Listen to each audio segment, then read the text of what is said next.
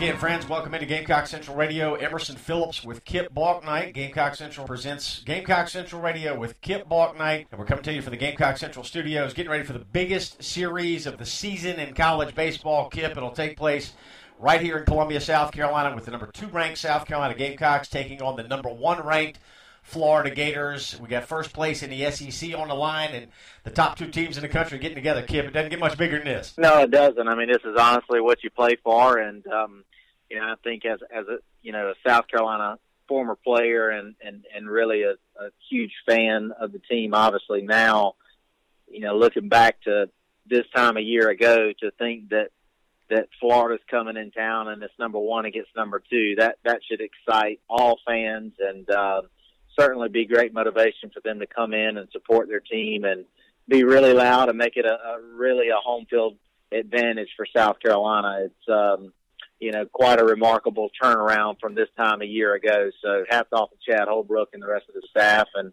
and the players for getting it done because they're getting it done on the field that's for sure. You can download the Gamecock Central radio app on the App Store and on Google Play to subscribe to the podcast. Search for Gamecock Central Radio on iTunes, SoundCloud, and other popular services, or visit radio.gamecockcentral.com. Really is an exciting week for Gamecock coaches and players, Kip. Obviously, the Gamecocks are going to have to be on point to beat this Florida team that's just loaded with talent. We're going to talk more about that here in just a moment, but talk about the excitement around the program right now. You know, the Gamecocks missed the playoffs a year ago. That's something Gamecock baseball is not accustomed to, to doing. And to get back on top like this and, and, really have a fine season to this point, a real feather in the cap of Chad Holbrook and all the players that are on the team. And now no midweek game for either team, so both teams have been focused on this huge series all week. You know, I think back to to South Carolina winning the World Series in 2010, and you know, honestly, I felt like they beat a couple teams that year that probably were actually better than them. Uh, and in Florida being one of those teams, uh, maybe on paper, uh, maybe draft status, maybe um, you know, it's there's just more to the game than just talent, and um, that's how South Carolina baseball tradition has been what it was built upon, doing all the little things, you know, uh, playing a little bit maybe more hungry than the other team and wanting it more, and you know, solid players stepping their game up and, and, and exceeding maybe their expectations of. Um, of where uh, maybe they should be. So it's exciting. I think um, uh, South Carolina, I don't think matches up great against Florida, but uh, that doesn't mean they can't win. So um, remains to be seen what will happen this weekend, but uh, it's definitely an exciting time to be a South Carolina player, coach, and fan. No question. And Kip, I don't know that anybody matches up well with Florida, do they? no, you're right. And and again, I, that's why I go back to 2010 when they won the national championship. I mean, on paper, South Carolina was not better than several teams they played, but it's there's more to it than just uh, you know that's why you play the game. It's not just what's on paper and what projections are. It's what's it's uh, you know what actually gets done by the players, and that's what makes it fun. All right, we've got a seven o'clock start Friday, seven o'clock start Saturday, and one thirty first pitch scheduled for Sunday. Number one, Florida coming to town to take on number two, nationally ranked South Carolina. Florida's 36 and six, and they are 13 and five in the SEC. They trail the Gamecocks by one game in the SEC East, and eh, overall SEC standings, the Gamecocks are 33 and eight. Kip, when you're talking about Florida, you got to talk about starting pitching to begin with, and really these two teams mirror one another in many ways. Starting pitching's been outstanding for Florida. They're going to run junior left-hander AJ Puk, six feet seven inches tall. He's 230 pounds, and he throws up to 97 miles an hour. The guy is a mountain of a man, and when you put him up on that hill, he's an imposing figure. Uh, six seven, left-handed. I mean, that's uh, that's that's just incredible. I mean, you know, you just don't see many of those types of guys. So South Carolina's going to have to do, uh, you know, a really good job of uh, of manufacturing some runs. You know, I, I don't think this is going to be a, a, a weekend where you see. Uh, I think you could go the whole weekend and not see a team get to double digit runs in a game. I think you know, it, I still do think it's going to take five or more runs for South Carolina to to win uh, win the series. You know, in each game, I think that's going to be necessary. But you're going to have to scratch and claw. You're going to have to get bunts down. You're going to have to uh, hit behind the runner and uh, maybe manufacture some runs and uh, have some key hits and maybe some hit runs and steal a couple bags. It's runs are going to be at a premium for sure. It's going to be tough, but um, I'm sure the guys are ready and uh, willing willing, uh, ready to go for the challenge. Florida's also got another starting pitcher named Logan Shore, who is co-pitcher of the week in the SEC this week. And obviously, South Carolina's Gene Cone was the SEC Player of the Week this week. We'll tell you more about Gene in just a moment. But Logan Shore is 8 0 with a 2.14 earned run average. And last weekend, he threw a complete game, two hit shutout against the Georgia Bulldogs.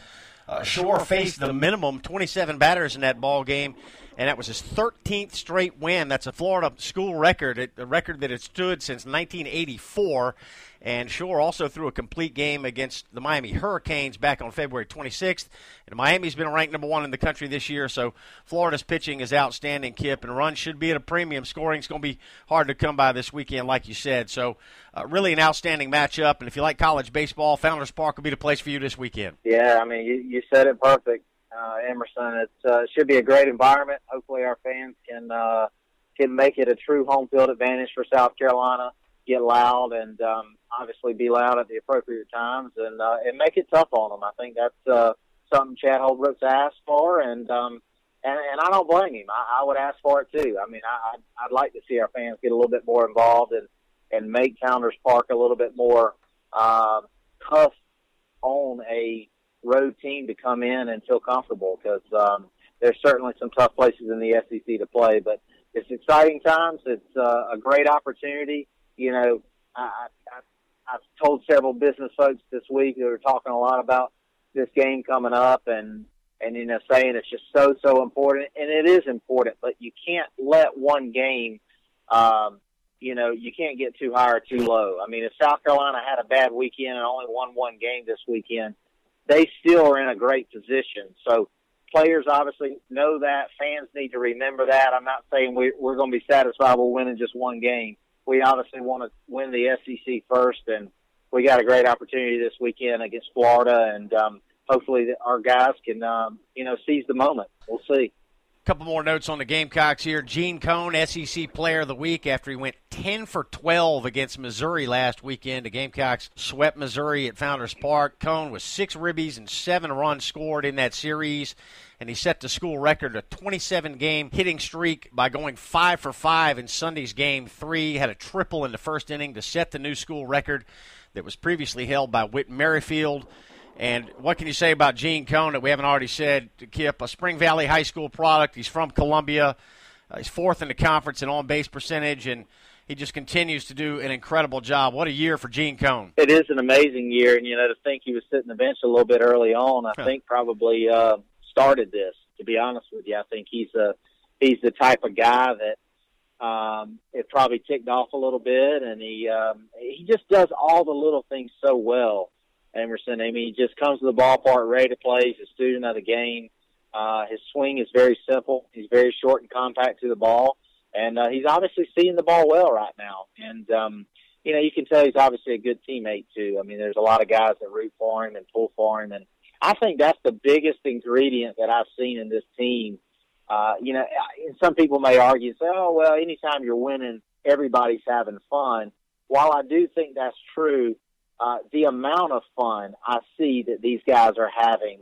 You know, John Jones striking out four times, having the golden sombrero a week or two ago, and and the first one out to congratulate, uh, you know, the pitcher after the game when they won in a game that he went over 5. To me, those are things that set uh, good teams apart from great teams, and, and and I do think this team has a chance to be a great team, uh, really and truly not even uh, talking about just the talent, just the, the camaraderie they have amongst themselves, the uh, the, the the the you know just the uh, in the locker room is just a, a great scenario, I think, and guys like Gene Cone are certainly uh, having a lot of success, and it's fun to see. Couldn't happen to a better guy. Really proud of the young man. We've talked a lot about Alex Destino this year. Junior outfielder had six hits in the Missouri series and six runs knocked in. He's having a big year. He's 10th in the SEC in both runs knocked in and in batting average Freshman right-hander Adam Hill picked up a win last weekend against Missouri. He was the Sunday starter, six and a third innings, scoreless for Adam Hill. That was his longest outing of the season,